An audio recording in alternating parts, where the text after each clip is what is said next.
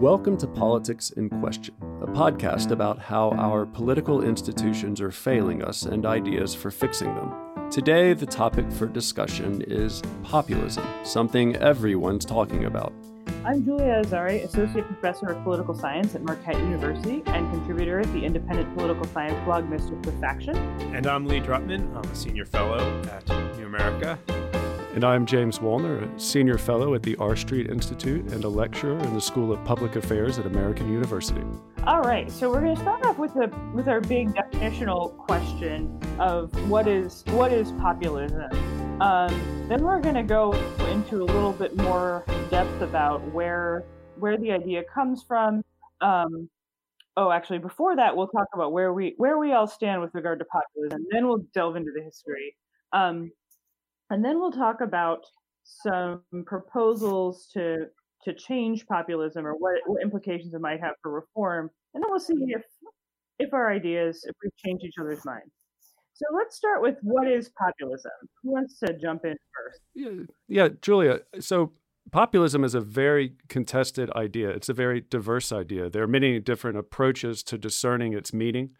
For example, in the literature, the popular agency approach is one way to look at it, and it, and it looks as po- sees populism referring to a democratic way of life, right? A struggle by the people through popular engagement in politics. It's gonna it considers populism to be a positive force because it helps mobilize the common people and leads to the development of a communitarian kind of way of life or a communitarian democracy.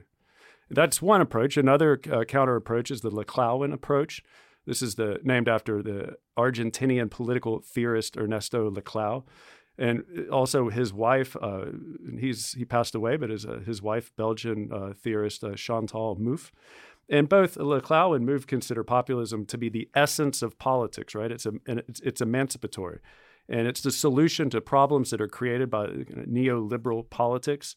And it solves those problems by mobilizing the people to participate in politics. It creates uh, conflict and it changes or challenges the status quo. Think of like Schattschneider and Frank Baumgartner as well. And then uh, one of the last two approaches that I typically think about are the political strategy or political strategy approach, and that's employed by a specific type of political leader who seeks to kind of govern based on direct uh, appeals to the people and then an ideational approach, which tries to uh, bring all of these different ways of thinking about populism into one kind of definition. And it sees populism as a weak ideology or worldview, and it, it it's attached to other stronger ideologies or host ideologies, and that explains the diversity of populism and, and, how it can be in the concept of left wing populism or right wing populism. And in general, left wing populists usually will combine populism with some form of socialism, and right wing populists are going to combine it with uh, some type of uh, nationalism. All right. Well, that was pretty there, thorough. You got, there you go. Oh, man. Uh, yeah, I mean, so so I, I think most definitions of populism uh, posit that it, it is critical of elites. Uh, it, it, sees politics as a contest between the people and the interests. And uh, I think a lot of versions treat it as inherent, uh, treat the people as inherently homogenous, uh, reified, authentic whole. And in that sense, populism is often anti pluralist and ultimately anti democratic uh, and frankly authoritarian. Now that's that, that, may be one version of populism, and and perhaps there's a version that is much more radically decentralized. That what we you know what what we want to do is is take power back to the people, but we we accept that there's sort of a grassroots diversity, uh, which is often more of a left populism. I think at least uh, as I think of it, uh, although maybe left and right don't quite quite capture that dimension. Maybe it's it's grassroots versus authoritarian. Uh, and you know, frankly, I, I, do think some populism can be good because I do I do think that it's important to have some distrust for elites. Uh, but I, I, think we get into a dangerous territory when that populism is based on ethno nationalism and authoritarianism. And I think that's a lot of the populism that we're seeing in the world uh, now today, which is why so many people seem to be concerned about this growing populism. Julia, if I can jump in here real quickly. Uh, I think populism is, is all, it's opposed by either elitism or elites or pluralism. And I'm going to try to pigeonhole Lee here as an elite. Uh, but elitism is essentially, you know, it's the, it's the other side of the coin from populism, right? It's it it says it sees the the world in in kind of stark terms, but instead of the people as the good guys, it sees the elites as the good guys and the people are the bad guys. Um, and it it represents, in my mind, a rejection of politics. It's very technocratic. Um, and pluralism, on the other hand, rejects both the dualist approaches of populism and elitism and it sees uh, diversity as a good thing. Societies that are strong have lots of groups. They're dynamic. Um, they're strong. I'm a, I'm a pluralist at heart. Uh, but I mean, I think the challenge of pluralism is that it's it's fundamentally an open process, and it's often messy, and it leads to lots of trade-offs and lots of bargaining and lots of half loaves. And even though that's necessary for for governance, sometimes it can get stuck sometimes it can wind up over privilegized, over representing the best organized forces in politics because it is open. Uh, so, I mean, the, the you know you could think of it as pluralism as open politics, and elite politics and populist, or at least authoritarian populists, are closed versions of politics, and maybe not even really politics if they're closed. That politics, by definition, has to be open.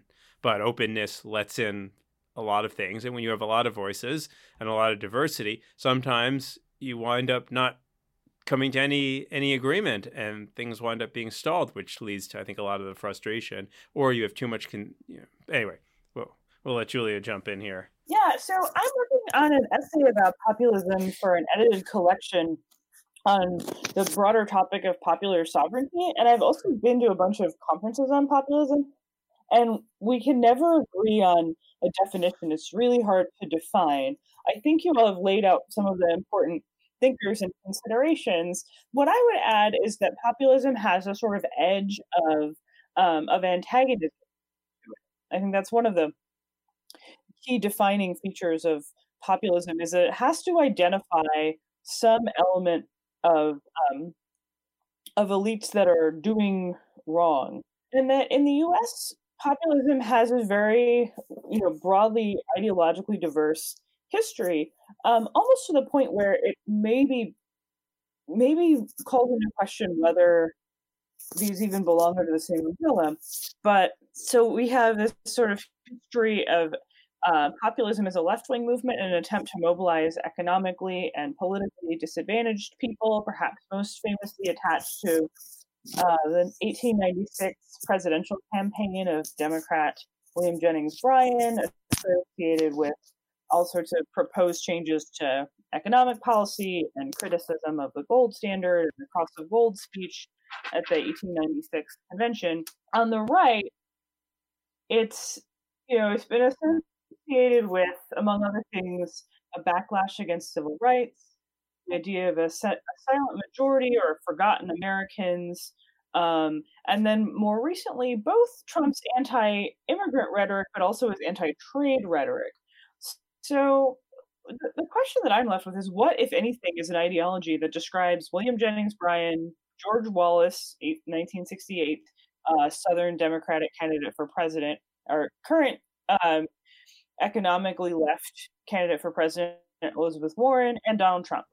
Right. Well, so again, I think thinking of populism as a as a weak ideology that's attached to these other uh, stronger ideologies. So in the American context, and you've hit on all of these things, populism starts as a progressive ideology in the late 19th century, but over the course of the early part of the 20th century, it slowly changes into a conservative or more reactionary phenomenon. Think of like anti-communism, anti-liberal, kind of pro-silent majority. Um, the backlash against civil rights in the late 1960s, and on that uh, Rick Perlstein's book Nixonland has is a great deep dive into into that backlash and how it how we go from 1964 to 1968 and the complete just flip in America um, in our politics based on that backlash. So I think you're hitting on all of this, but there are three kind of core components of all populism, whether they be of the left wing or the right wing variety, and that is the, the you have the people the elite, and then you have this idea of a Rousseauistic general will. But the people can be used to refer to the sovereign people, which is very much an American idea, a French idea. Lincoln's Gettysburg Address, where he talks about a government of the people, by the people, and for the people. But also the idea of the common people, which is uh, usually accompanied by a critique of culture. Think Main Street versus Wall Street. You know, I drink coffee versus a, a latte. I drive an American-made car versus some sort of fancy European import. and then the people as a nation or the people as part of a national community.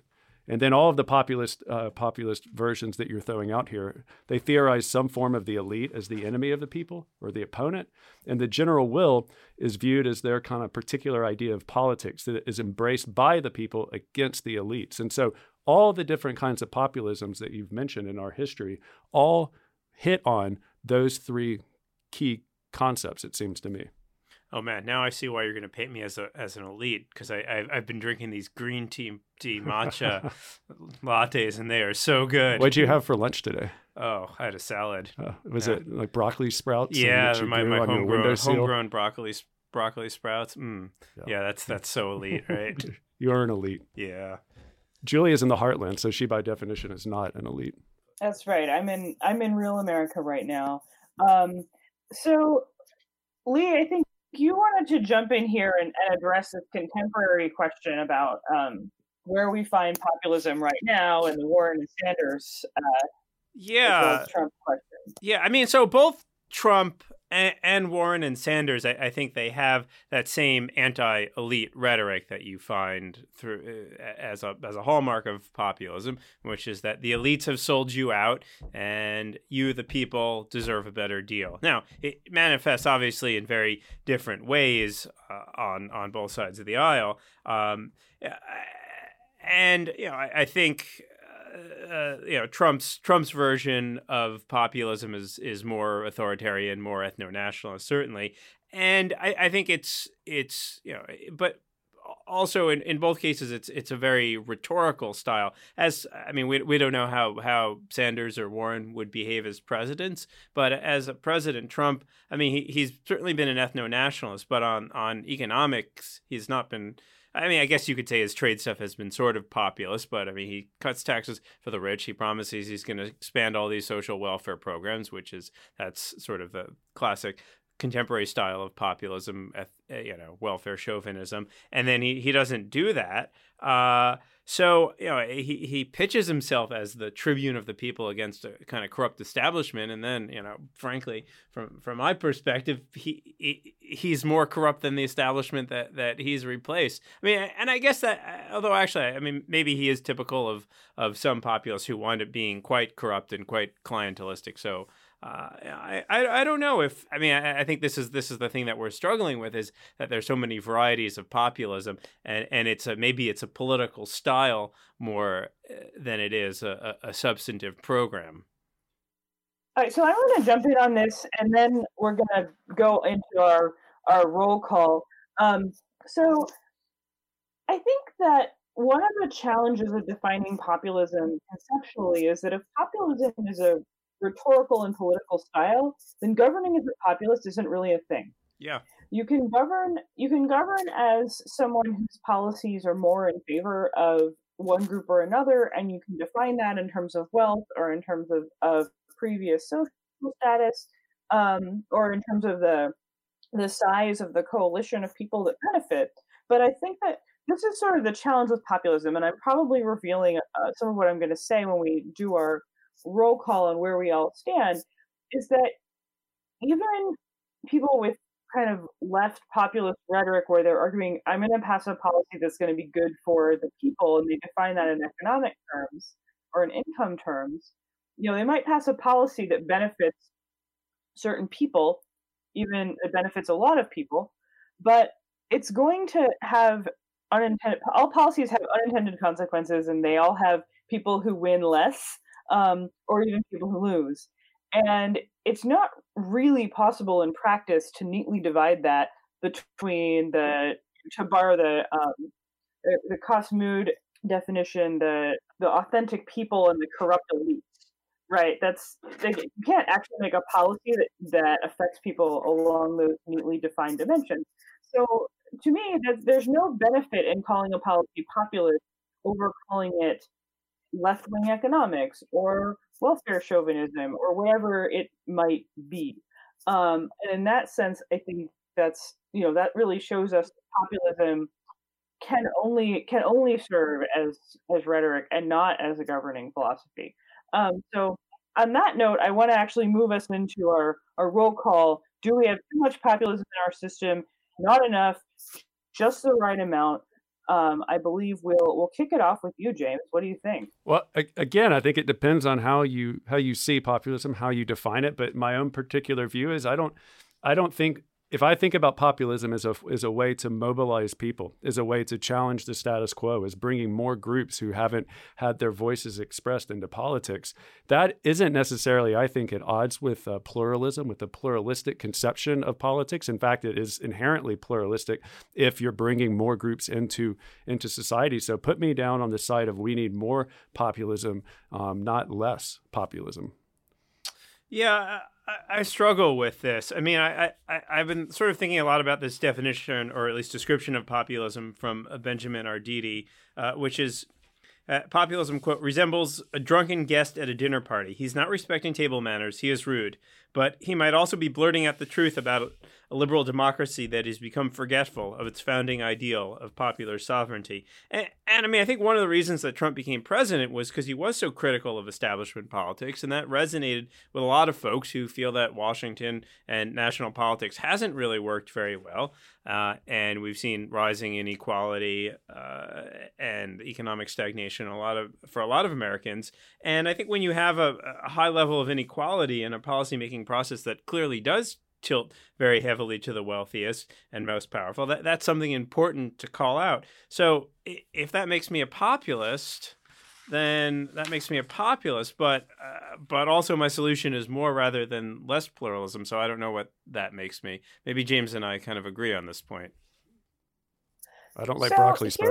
Here's where I stand on this. I am really not a fan of populism, um, regardless of what ideology it's attached to. And uh, James mentioned Rick Perlstein and his wonderful books, and I have uh, gotten into arguments with Rick about this at conferences before. We were both at a conference at Stanford on on the topic of um, of populism.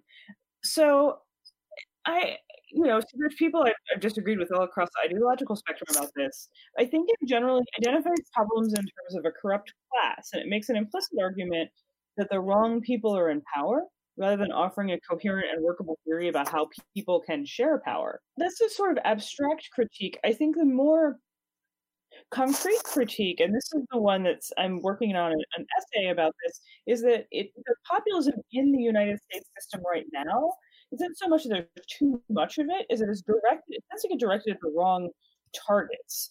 Um, so I, I was writing some of this and thinking about this a little bit before I saw the um, Elizabeth Warren billionaire tears uh, coffee mug, which we can talk about. But in this in this piece I've been working on for a while, I feel like a lot of populism, populist critiques either get aimed at at political parties or at the press, and these are obviously institutions that are worthy of criticism. They're worthy of of you know close scrutiny, but they're also kind of flagging in terms of their legitimacy and strength. And that concerns me about populism is that it it has a real, you know, a real potential to get aimed at targets who aren't really that powerful, and that's particularly true in a in a situation in um, contemporary American politics where we're very closely divided, um, and where you know where people, broadly speaking, on the left and the right, have kind of you know equal different kinds of claims being shared of different kinds of institutions. On the one hand, we were making fun of Lee about his broccoli sprouts,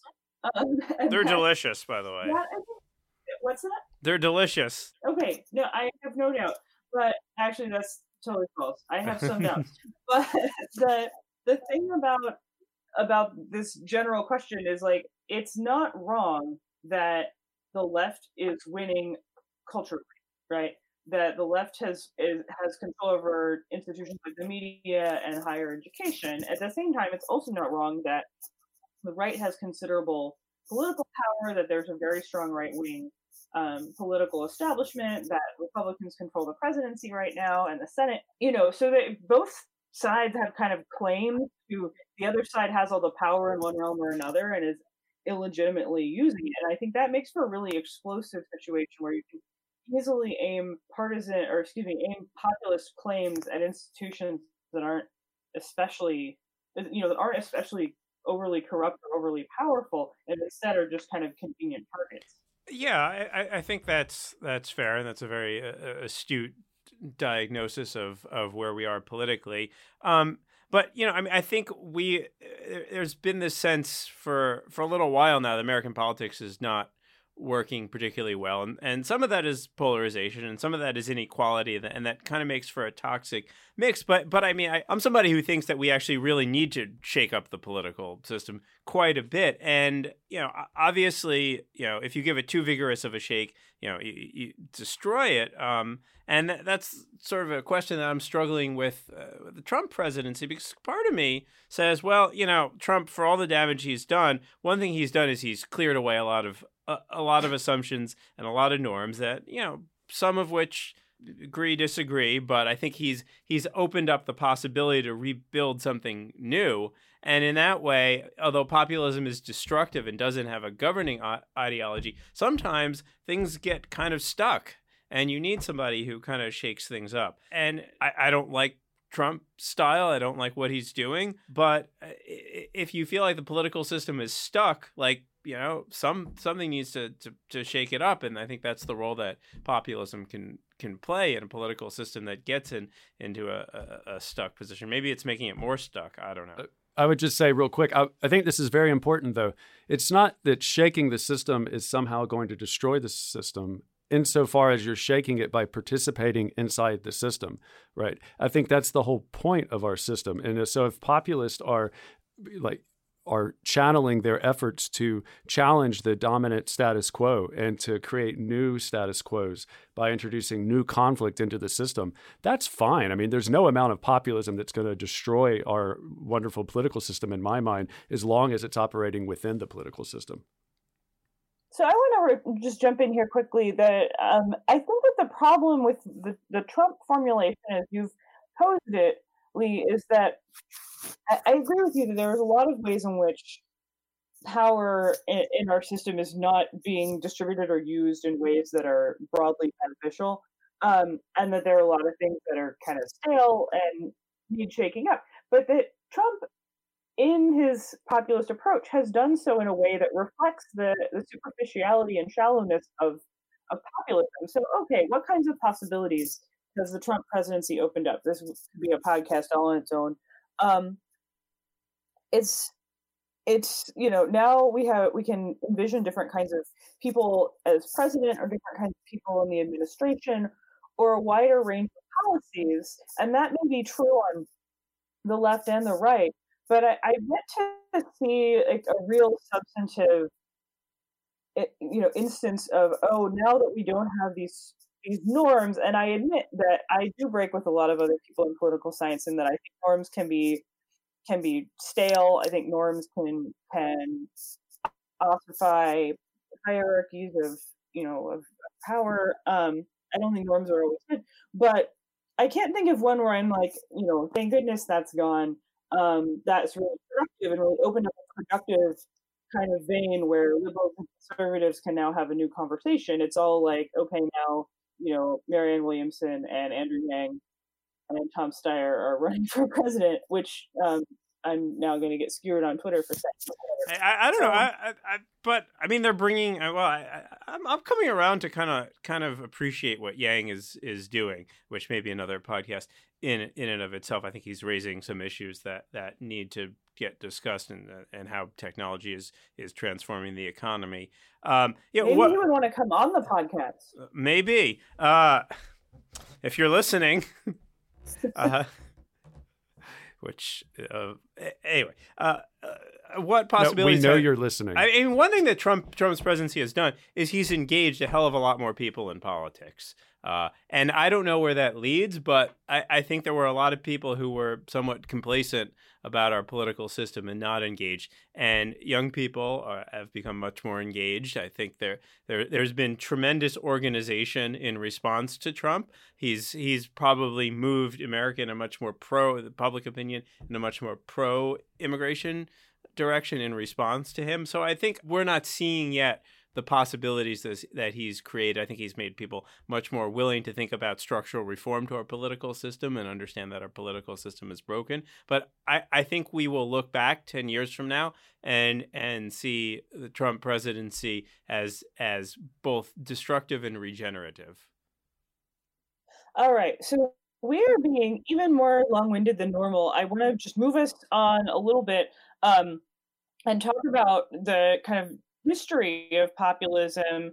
Um, who counts as a populist? Where has populism played out in American history? So I'm going to give a very brief drive-by um, set of questions about the 19th century. Sometimes people identify Thomas Jefferson as a as a populist. I have been having an argument with a friend of mine for off and on for a year about whether that's true. I think that that's a little bit early to identify someone as a as a populist, and I'm not totally sold on the idea that Jefferson notions about um, about governance or about civic republicanism or toward elites really fit into the kind of antagonism framework that I think is so important to populism. Sometimes Andrew Jackson is identified as an early populist, so he was president um, in the late or in the 1820s and 1830s. His rhetoric on behalf of the common man, his opposition to governing institutions that he saw as being excessively beneficial to moneyed interests. So he saw the second bank of the United States as a public institution serving private ends, and so he destroyed it. Those are usually the claims, the arguments in favor of him as a kind of proto-populist, early populist. Jackson illustrates how people making claims on behalf of a quote unquote people can really be pretty shitty to some of those people, like the slaves they own or Native Americans that they slaughter. So I really have, you know, I think that's in terms of the historical argument, I think that it makes the most sense to identify the beginning of populism in the in the 1890s as kind of agrarian movement. Um, but if you want to think about Jackson as a proto-populist, I think he really illustrates the the challenges that ideology and particularly of, of populism in um, in a larger historical context of defining the people. Lee yeah. and James, you are going to jump in. Yeah, here. yeah. So I mean, I'll, I'll I'll pick up that thread. The 1890s. I mean, that that's the time when you have an actual populist party uh, which uh, is basically basically merges with the Democratic Party in 1896 when Democrats nominate William Jennings Bryan, who you mentioned before, who's this this prairie populist, this this orator, but you know also an anti-Semite and the person who argues uh, in the Scopes Monkey trial that evolution shouldn't be taught in schools at the end of his career. But that populism, that that you know agrarian farmer populism, is making a real critique of concentrated power. And the railroads had tremendous power, and the farmers were being screwed by the Eastern banks. So there was something to that. Now, eventually, that melds with uh, the populists and the mugwumps kind of meld into this loose baggy progressive movement and you you get a lot of reforms some some better than others but you know I, I, think if you looked at the american political system in the 1890s you'd see tremendous inequality parties were incredibly corrupt, both of them, uh, and there there was a real critique to be made, and something needed to be shaken up, and that populism was the blunt interest that that forced change into the system, and eventually was was sort of you know moderated and tolerated by Teddy Roosevelt. Uh, oh. I think we should have a politics in question uh, movie night, and we should watch Inherit the Wind. Fabulous movie. It is a fabulous. It's a movie. wonderful movie. We should. That would be. I think I watched that my sophomore year in high school, and I don't think I've watched it since. Oh, so sure, we sounds should, good. Although for our listeners, it. it. may be a bit tough to just listen to the audio version of Inherit. It'd be like the Mystery Science yeah. Theater three thousand, but with great show. Um, no, I, I, think kind of going back from where Lee is and, and looking back at the founding period to kind of situate us a bit.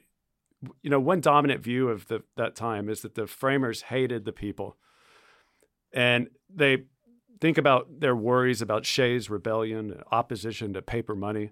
Um, and I, that I think to a certain extent is true in the sense that they viewed democracy as a as a bad word, as a bad thing. But it's also important to remember that they saw populism in the in the way that I define populism um, as an unavoidable fact of political life. Madison talks about this in Federalist 10, and group struggles are are how we manifest our politics, right? And it's really a manifestation of the group struggle. That struggle defines the status quo. Instead, the framers aren't anti people, they're anti instability. And so long as our uh, populist forces are working within this system, within these different institutional arenas, these crucibles of conflict like Congress, the House and the Senate, the separation of powers, as long as they're operating within that, it's that that conflict buttresses the system that they established in the in the with the Constitution. And populism could be a, is a positive and dynamic force in our politics, as Lee says. It allows them to to challenge corrupt status quos. Even if you think about pre-revolutionary America, where along the Tidewater you have all of political representation, and then if you go up into the um, if you go up into the Piedmont areas and the mountains, they're not. You have groups of people who are not represented all along the eastern seaboard, and there's uh, colonial assemblies, and eventually there's state assemblies, and that is a very populist uprising. John C. Calhoun's father led all of his neighbors down into the Tidewater to challenge the South Carolinian um, elites to say we want representation and they had a bunch of guns with them, and I guess they got it. And so after that, they went on. So populism has been with us from the very beginning. But again, it, I think it's just how is that manifested, and that I think says whether it's good or bad. Fascinating. So we've kind of laid out where populism fits into different parts of American history. And what I want to do here is briefly touch back on this uh, question about populism as a as an ideology or political style and think about whether populism is currently undermining the way that American political institutions work. And then after we briefly discuss that, we're going to jump into some ideas that you know what what would fix this or change this or uh, make populism I don't know serve us serve American politics better, and then we'll see if we've changed anybody's mind. Right. So I think it, again, maybe I'm like just always bigger picture, but I'm not sure populism is the cause of our dysfunction so much as it's just a symptom or a manifestation of that, of the fact that our institutions aren't working the way they're supposed to. When you try to extinguish political conflict inside our institutions because you're an elitist who loves broccoli sprouts or you're a technocrat who just knows the way things ought to be, you get bad reactions because the whole point of politics is to adjudicate conflict when we make collective decisions. This is what we're seeing in Europe right now with the European Union. The EU is a is a design to take politics out of politics, and you see the reaction on both the left and the right to that uh, to that force and they and you have people who have no choice but to look for populist appeals and I think we're better off in America because our system allows for those populist appeals to be channeled through our system whereas the EU in many respects doesn't isn't really equipped to handle that. So again, I'm not sure that it's populism is undermining our institutions in so much as it is our institutions and the lack of the politics that's happening there that is undermining our uh, it's undermining our politics and making populism uh, a greater thing that right now than it has been in the past. Yeah, I, I, I think that the, the rise of populism is a symptom, and if you look at it throughout Western Europe, uh, or throughout, throughout Western democracies, really, it's you know a response to kind of declining living standards for a lot of folks, particularly after the financial crisis, um, as well as immigration, which is the why it's why it's the right right populism. But you know there there are a lot of folks throughout Western democracies who who feel like they've really been left behind in the global economy, and they feel like there's a bunch of people who are getting really rich and uh, their living standards are slipping, and they feel like the political system has served them poorly. Um, you know, our our so so that's you know the the system needs a jolt to to to address those issues. I mean, our our system is inherently pluralistic because that's the fundamental design of our institutions is to demand a high degree of bargaining and to make them relatively open uh, to a to a wide range of interests, which again means that it can be exploited by the powerful because it is open, uh, and it also can get stuck when there's no consensus on how to move forward. And at moments when it's stuck, I, I think it does need need a kind of outside jolt to to get moving again. And maybe populism uh, or the populism that's rising now is that jolt. So I think you know some of this all makes sense to me, but and I certainly see the point about economic inequality, which we we'll talk about it a bit more in a second. But I think that it's still it's not really politically responsible to to make appeals that suggest that you can blame a particular group of people and if only that group of people loses their access to power, things will be fine. Yeah, that, yeah, think, it's a, it's a wrong claim. I mean, it's a, it's a, it's an unfair claim, but it does jolt the system, right? I mean that, that sometimes you're not if you're not getting through in ordinary reasonable politics, sometimes you you you know you need to jolt the system a little bit. And you know, I, I but I mean, I understand that that's irresponsible and where it can lead. So I'm I'm a little torn there, right? Uh, but I do think that the American political system has not been responsive to a lot of people, and there's tremendous and growing economic inequality. And to me, that that's a system that's not working. So like something needs to change. And I mean, maybe you have a you have a, a better plan to to deal with that. I mean, I don't know that I have a great plan to deal with it, or else I would be running for president. Um, because um, why not? But let me. I'd, I'd vote I, I want to go back to the question about does populism, at least in the U.S. case, hasn't really shaken up the system in a in a meaningful way? And I think that in some ways, just it sort of pushed back into some old ruts. And there, so here again, I don't really want to pick on Andrew Yang or whoever.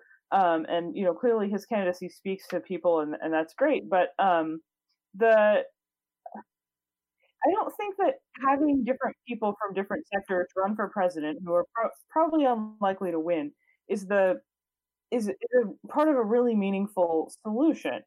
Um, I think that it further entrenches, and we haven't talked about this, but populism is a pretty personalistic kind of way of doing politics, right? The person populist parties tend to have a kind of charismatic leader at their head.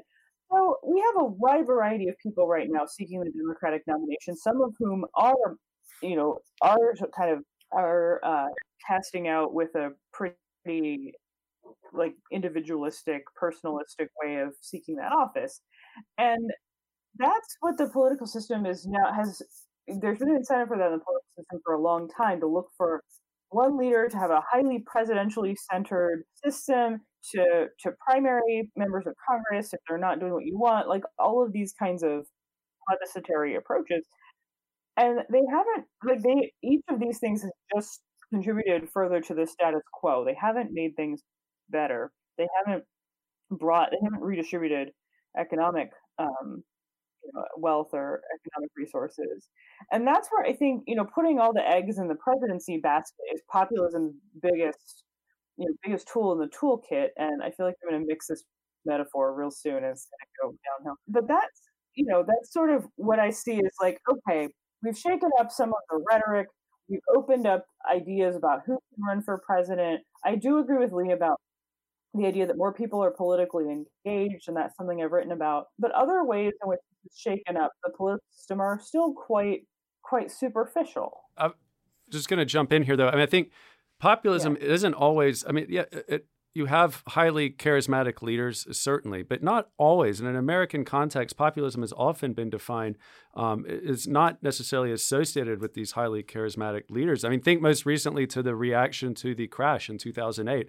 And you have the Occupy Wall Street movement, you have the Tea Party movement, neither one of which are seen as basically a, a an arm of a highly charismatic leader at the time, right? And and they're out there and they're very different because they are they're both populist type movements but they're attached to to um, to different kind of ideologies and the occupy wall street is much more inclusive and the the tea party movement it seems is much more exclusive uh, based because of the nature of the ideologies they're attached to but I, I think populism can be attached to strong leaders and we can look at it through a presidential lens but it's not always the case that that um, is is is how populism goes in the late 19th century with William Jennings Bryan. He was just the guy they turned to at the time. It was not a movement with a strong leadership until they've basically said, okay, well now we're going to turn to Bryan and and try to win the presidency here.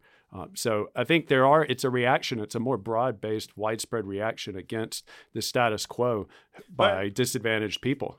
But I do want to pick up something, Julia, that you said there that's very important, which is the, the plebiscitary nature of, of, of the presidency has a tendency towards populism because it puts a lot of emphasis on just one person uh, as the as the tribute of the people. And I, and I mean, I think this is a, a problem with presidential systems throughout the world is that you, you focus all the energy on one person. And that leads to this charismatic populist style at times when other things don't seem to be working very well. I mean, I, I would like to see a much stronger Congress and Congress that that really works in a in a pluralistic way, but that hasn't been happening for a while now. How do we get there? I, you know, I don't know, but something has to something has to change. Let me jump in here though, because I think yes, when you have a presidential system, it is going to tend to be much more personality based and around one individual.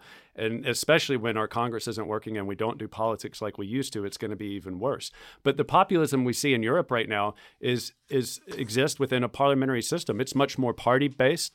It's not necessarily uh, kind of mobilized via one strong and leading individual. And so, even with Lee's um, idea of getting rid of a, the presidential system and going to a more of a parliamentary based system, it doesn't necessarily solve the problem of populism or solve the solution of populism, however you want to look at it. It just changes the way in which populism is manifested. And it won't be manifested as attached to one leader per se. It'll take on much more of a party based uh, mobilization type uh, style or approach. I think. I think that would be better. Well, I mean, the European problems, I mean, people can look at Europe and, and see both on the left and the right that populism can be especially nasty um, in the European context. And so it, you know, it could be better, it could be worse. Again, I think it depends on the circumstances and the grievances of those communities oh. at a particular point in time. Well, that, that may be another topic. Yeah, um, the parliamentary versus presidential, absolutely. So, the yeah, so I take your point James about Occupy and the Tea Party. Those are, that's an interesting um, set of points. So let's move on to talking about proposals, um, where we have some questions about where you know can populist claims be compatible with robust institutions? Does its does its prevalence suggest there are there are things to reform in our current institutions? What are some things we could do to maybe buffer some of the more concerning impacts of populism? I mean, I think we just got to get our institutions working again, which means getting the people who are in our institutions to see that that place that they are that they occupy that they're a member of is the place where they should be trying to adjudicate the concerns of their constituents whoever they may be and by and by basically trying to win and you see this in the 1960s and 70s you have in a very kind of populist type time in American politics. Congress is doing all kinds of incredible things in the late 19th century with a populist uh, conflict around. Congress is doing incredible things.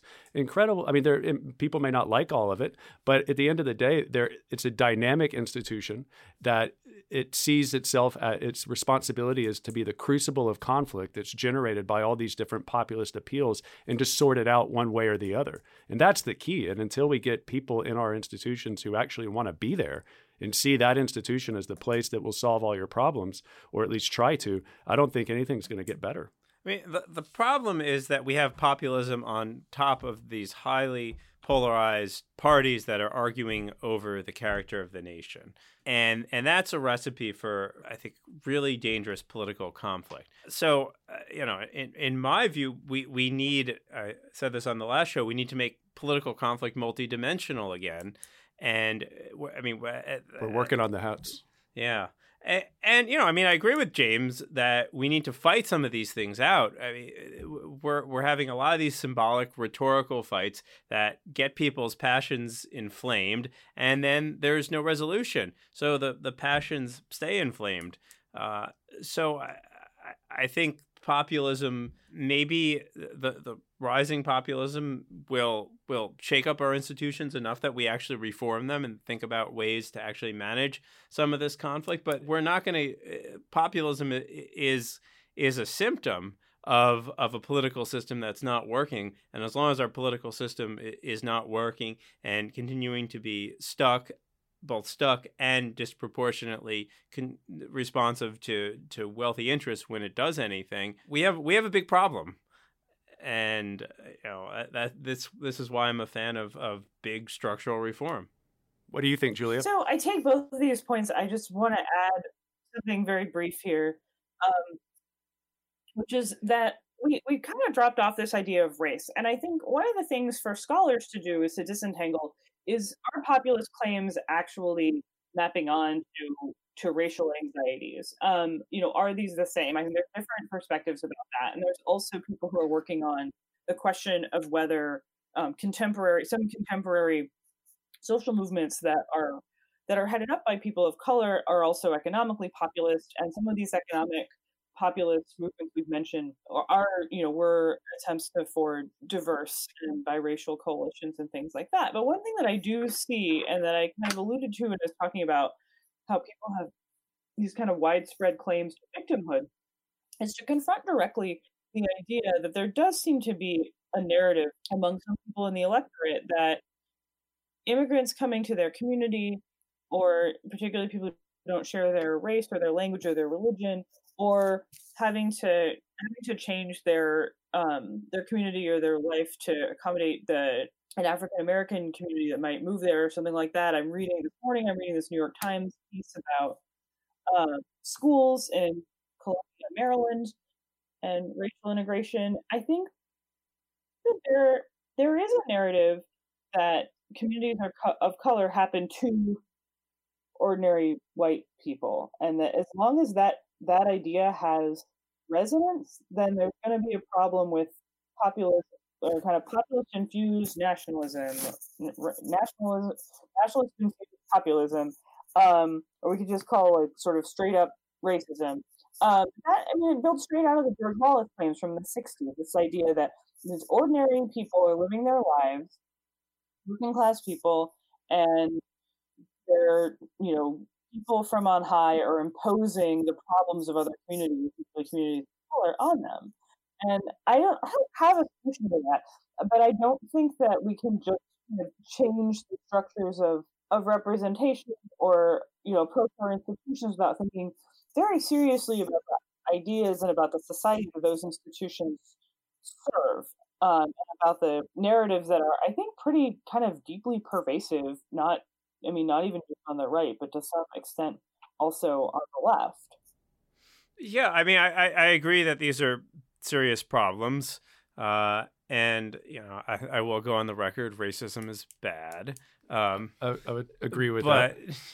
Uh, you know, I like, but the question is, how do you, uh, you know, we we've we've always struggled with this throughout our history. And we struggled with it a lot in the 60s, but it didn't break our political system because we had ways to, to, to, to work through these conflicts in a political system that didn't have this all or nothing binary polarization along racial identity, geographical, cultural lines. And you know, this is another moment in which we're having a lot of challenges over, you know, who has power in society and hierarchies and status are changing, and that's very destabilizing for for any political society. But uh, I think it's it's potentially fatally destabilizing when that becomes the central dividing line in national binary political conflict and elections are all or nothing one way or the other and that that's populists populists really thrive in in an extremist black or white world because populism is really a black and white philosophy. And we need to make politics multidimensional and complex again because i think that undermines the simplicity of of of populism. Well if you have a lot of different groups out there with black and white views of the world when they all come together in government and try to fight it out by definition you end up getting gray right? Because well, they're depends, all. It depends. It, that's Madisonian. It depends. It depends how many. I mean, right? If if there are a lot of them, but if there's just black versus if there's just, white, if yeah, if there's just two, then yeah, it might be a bit of a problem. Or if you have all the people on one side and all of the elites on the other side, that's also a bit of a problem. But at the end of the day, if you get more groups and more parties and more um, populist appeals out there to try to to come to the nation's capital and try to win there, I think the result's going to be more shades of gray. That's the only thing that can happen because our system demands compromise. All right. So we, I think, could probably argue about this for another hour, but I would rather uh, wrap it up at this point. So, how are we feeling about populism after this discussion? Has anyone changed their mind? I think I've become a little bit more. I, I mean, I, I more appreciative of of of the role that populism can play, but also wary of I mean, of the role that populism can play. I also think everybody should try broccoli sprouts. Yeah. But I, uh, I'm gonna make my kids try broccoli sprouts. You can grow them, grow them at yourself at home. If we get some sponsorship, I could, I could yeah. tell you the products that I use. You're a farmer. You're a, you're I in the heartland. Kitchen, kitchen farmer. I, um, gentleman. You know, I on one hand, I, I'm very much I, I, still like the idea of populism, at least the way I see it. But I do have a greater appreciation of the the dangers of, of particular conceptions of populism, as Lee has expressed them. I think that that is something that we have to be on guard about. And maybe the the way to deal with that is to not reject populism writ large, but to be more discerning in our in, in how we distinguish different types of populist movements and what makes them good what makes them bad, what do we and, and try to encourage the populist movements that are fundamentally good and and and that and reinforce and buttress our political system and help make it work. So I think you know I'm I'm going to sit a little bit with um, Lee's comment about Trump's shaking up of the political system, which I I still I think on balance think is fairly superficial, but I do take the point that there's greater engagement and and participation, and that you know people have uh, been voting and and going to different kinds of um, political events and watching political events. Um, and also, I'll be thinking a little bit about James's point about populist movements that don't have charismatic leaders.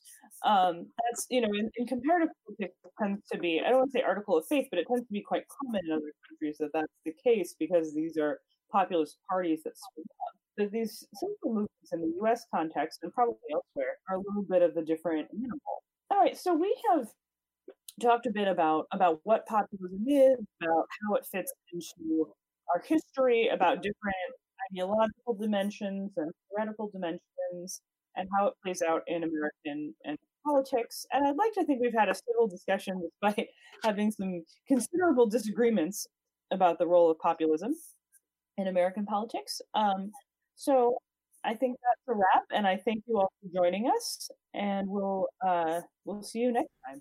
Broccoli sprouts for the people. It's now time for our Two Truths and a Lie segment. I'm Elena Souris. I produce this podcast, and our hosts here obviously know a lot about politics. They know a lot about populism. So we're going to see if there's something that they don't know. Uh, the problem here, though, is populism is actually not that funny. Um, but we tried to find something that is funny within this topic area. So we landed on current British Prime Minister Boris Johnson, who is known for his very embarrassing gaffes. Um, there are so many of them that there's actually been speculation that it is all actually planned as part of his whole man of the people shtick. So I'm going to tell you three stories about silly things that Boris Johnson did while mayor of London, and you guys will tell me which one is the lie. So, story A during the London celebrations for the 2012 Olympics, then Mayor Boris Johnson decided to test out a new zip line installed in the city. With a small British flag in each hand, he set off in the harness until he got stuck on the zip line. He was trapped on the zip line for about 10 minutes, dangling in the air. Story B. During a visit to a school in London, Boris Johnson stopped by a chemistry classroom doing experiments burning sugar and baking soda. The high school teacher asked Johnson if he wanted to try the experiment, who promptly lit a Bunsen burner too close to a student's backpack. A quick thinking member of his security team put the small fire out before it caused any damage. And then we have story C. While visiting Tokyo, Boris Johnson participated in a casual game of street rugby with a group of Japanese school kids. When Johnson got the ball, he was so caught up in the game that he ran right down the field and bulldozed another player, a small 10 year old boy who he knocked to the ground. So we have three stories here. We have Boris Johnson getting stuck on a zip line, setting a student's backpack on fire, or tackling a small child during a game of rugby, all part of his populist man of the people shtick. Well, only elites play street rugby where I'm from, but we'll Well, you're, Well- you're obviously not from Japan. we'll let that go. Um, Only elites go to chemistry classes where I'm from. yeah, exactly. But the Bunsen burner is kind of cool. I remember those. Do they still have those? it's a- Only- it's just only an a- open flame in school. That seems like something that would be bad. Only elites use zip line. Yeah, no, yeah, no, eli- yeah. I mean, I, I mean, where where else do they have zip lines but in like posh neighborhood playgrounds? yeah, that's. I've never even seen a zip line at a playground. Yeah. Well, well, you you you haven't spent enough time in Northwest DC. Oh, okay. Clearly, No, I'm, I live in Southeast. I know. That's why you got to move up to Northwest. I'm, I'm from the South. Yeah. I like to stay in the South. Northeast is a little bit tough for me. It's just right across the street. Yeah. All right. Well, I, I'm gonna say number two is the lie. Really? I'm gonna go with the. I'm gonna go with the zip line. It's it's just unbelievable that that exists. Oh, I, I remember the zip line story, Oh, okay. Well, but maybe I shouldn't then. I don't know. Okay, I'm gonna go with Lee's. I'm gonna go with number two then. He seems confident. Yeah, I'm going with that. The chemistry class. Yeah, chemistry class. And all, or is the, do you use Bunsen burners? And yeah, yeah, I guess so. Yeah. All right, well, happy to tell you, you all were correct. He did actually get stuck on a zip line. There's some really good pictures if you want to look those up. Uh, we'll put them in the articles in the show notes. Um, it is also true that he totally tackled a 10 year old Japanese kid. I mean, if, he, if he's in the way, you gotta gotta win. Yeah. It's the name of the game. Yeah. Seriously. Uh, don't play street rugby if you can't. Conflict. Get- Being knocked down. It's the way it works. Well, thanks for playing. Better luck to me next time stumping you all. But we all learned a little bit more about Boris Johnson and his populism today. Amazing. Thank you for listening to Politics in Question. The show is a joint production of New America and the R Street Institute, and our producers are Elena Souris, Shannon Lynch, and Jason Stewart. Theme music was composed by yours truly.